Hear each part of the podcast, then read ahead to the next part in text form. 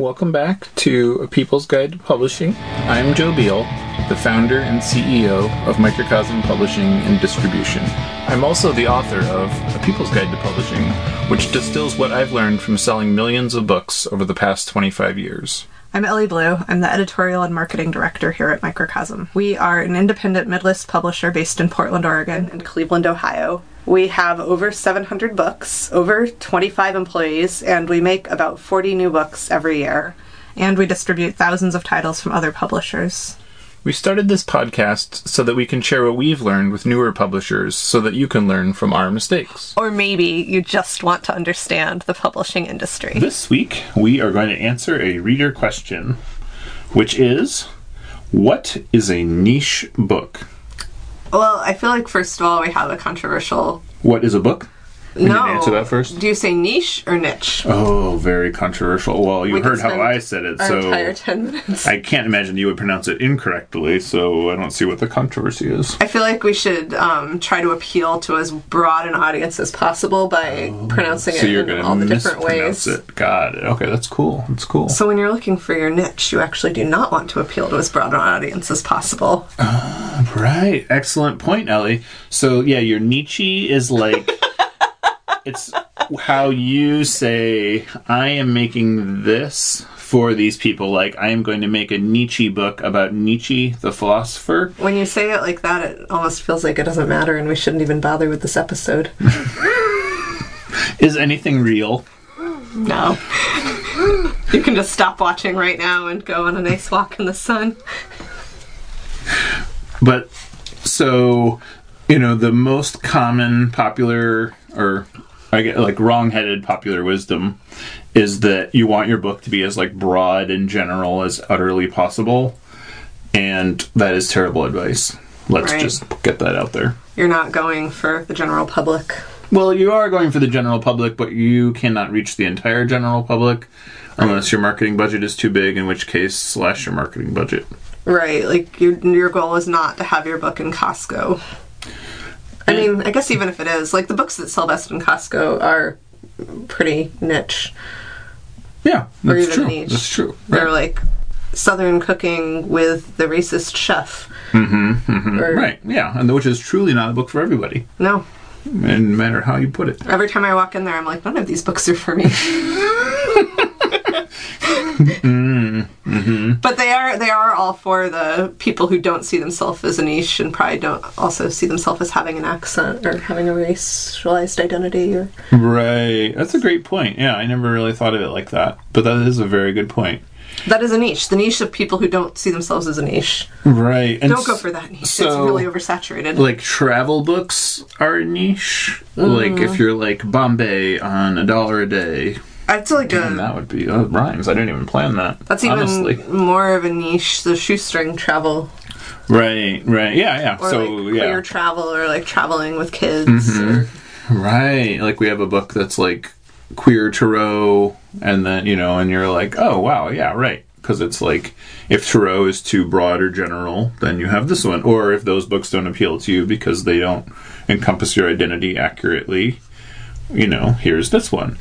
And you know, we get this all the time. You know, somebody pitched us a book once that was like a book about Seattle but they didn't want to say Seattle in the title because they thought it would repel people that like so they just framed it as a book about a city and you're like well but then you're like losing your actual entire niche which is your actual audience Right, like people in Kansas City, if they do want to buy a book about Seattle, they want to know they're buying a book about Seattle. nobody wants to accidentally buy a book about Seattle Whereas people in Seattle, like, really want a book about Seattle. and like anybody that buys your book from Kansas City thinking it's a book about Kansas City is going to be really bummed and then really burned So you have to know your niche, but you also have to develop for your niche. yeah yeah so You You have me saying it your way now. Finally.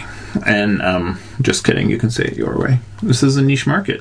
You could say it your way. I mean, my way. I But it's a niche market, so I would have to say it my way. Mm, I feel We like we would all have to say it our own way. there. This is the point of the niche. Maybe we should do a different episodes on crossover Mm, about non-niche titles. books that start out as like Christian fiction but become mainstream or into the mainstream niche. niche. Mm. right.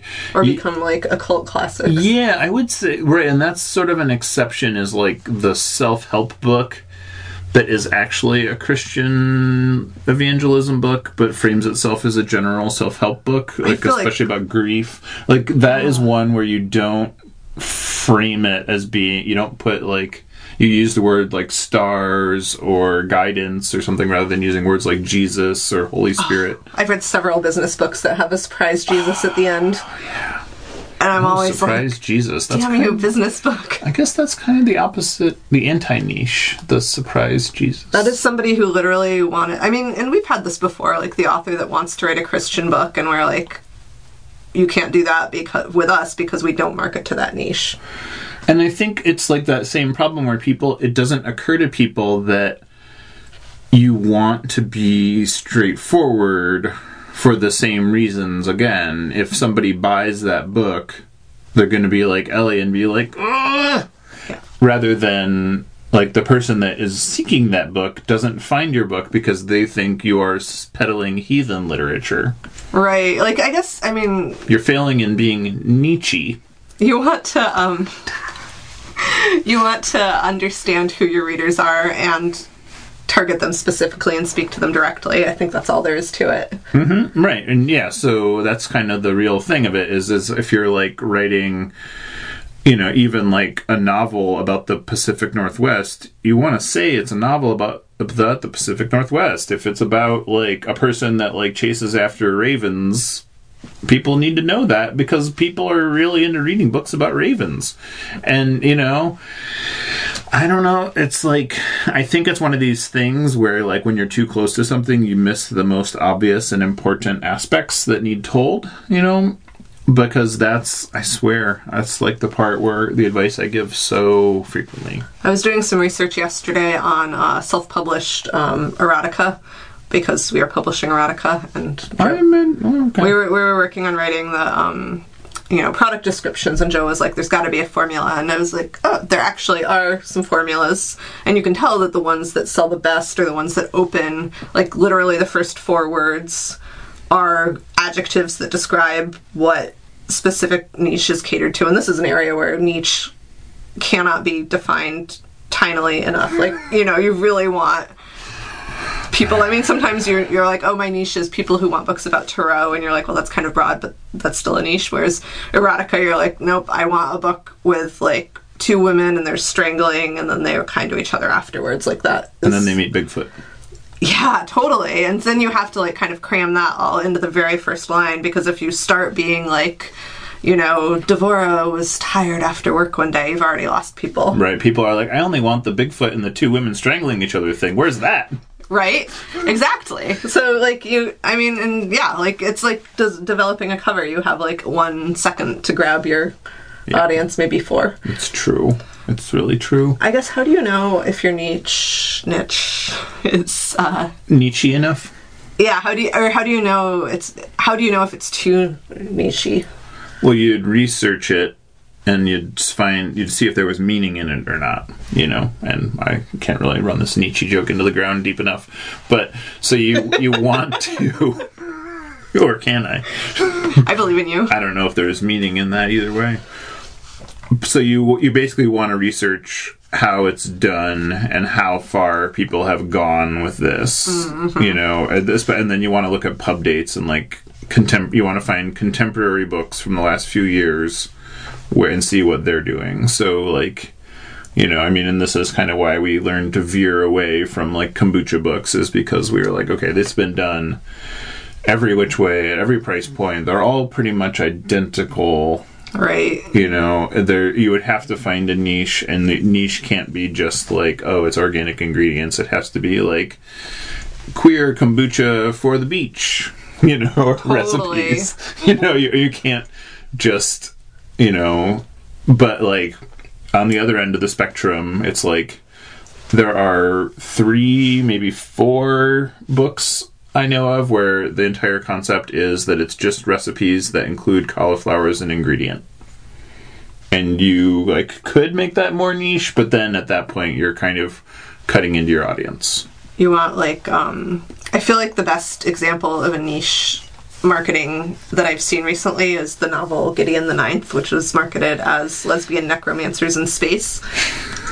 Which I feel like is completely brilliant. Like there is not a genre for that, and that's why it works. Because you're like, mm. "Ha, that is hilarious and awesome," and I really want to read that. Remember at a certain company that we used to do business with when they told you that feminist bicycle science fiction was too much and too deep of a niche that you needed to just make it feminist science fiction? I remember that. Do you remember when that advice was wrong? I it was so wrong because like anyone Why was that advice wrong? This is the best way to answer this question. So, like, feminist science fiction is. I feel like when people hear that, they have an image in their mind of something from the 1970s or the 1990s or. 70s. Yeah, or like maybe a little bit self publishy. You know, Second it's like. wave. it- Very yeah. second wave. Yeah, it's very second wave. It's like not enough. Like, science fiction need does need more feminism, but Right. it's not like enough to sell it. Right. Whereas, like, I mean, and the bicycle thing honestly works because it, like, kind of counterbalances the feminist thing where people who want feminist science fiction will buy it even if they don't care about bikes, and people who are, like, mad for bicycling, which is an audience I can reach, is uh, going to buy it even if feminism makes them a little uncomfortable and maybe they like get a little bit more comfortable with it by reading that i've mm-hmm. actually had some fan mail to this effect Right. And you know, the way I think of it is like the bicycle audience there isn't a lot to be said in a book length work that hasn't already been said outside of like race training, repair, history. Whereas travel memoir that's been dead for a long time. But science fiction with a theme of bicycling like really captivates because and then there's like a limit limitless consumption of it because they're like oh this is interesting and it's good and it's like captivates the imagination in a way that like this repair book just cannot you know And it also like I feel like if you can make people like kind of go like ha when they first see it, there's like a mm-hmm. specific sound that people make. and if you hear people make that or if you find yourself making that when you come up with it, I mean it's like why people like B movies. right You know, like um that's true i have rented many a so and so chainsaw horrors from hell and you're not it's not Because because it- you like love chainsaws or hell or horrors, it's because you're like this looks hilarious. it's because it had like a fourth element that i hadn't seen before and you're like I have to know. Or I have to know where they're going with this. black exploitation, chainsaw horrors from hell. You know, you're like, Right. oh, who was able to have the, you know, gall to make this? Yeah, like the people that are actually specifically like identifying with that niche might be limited, but if if you can kind of like cause enjoyment in the heart of the person reading your title, Or there's a broader appeal. yeah. You know, like it's not always the people that love that already, but it's the people that are more like, oh wow, that's interesting. I hadn't thought of that. Totally. And that is how you niche a book, And have fun doing it. the nichiest. Niche. Thanks for joining us once again. Please send your questions to podcast at microcosmpublishing.com so we can answer them on future episodes. And please give us five stars on iTunes and everywhere else that podcasts are reviewed. You can find us on the internet at microcosm.pub, On Twitter at Microcosm, on Facebook at Microcosm Publishing, on Instagram at Microcosm underscore pub. and here in Portland, Oregon on North Williams Avenue. Thank you so much. Have a wonderful week.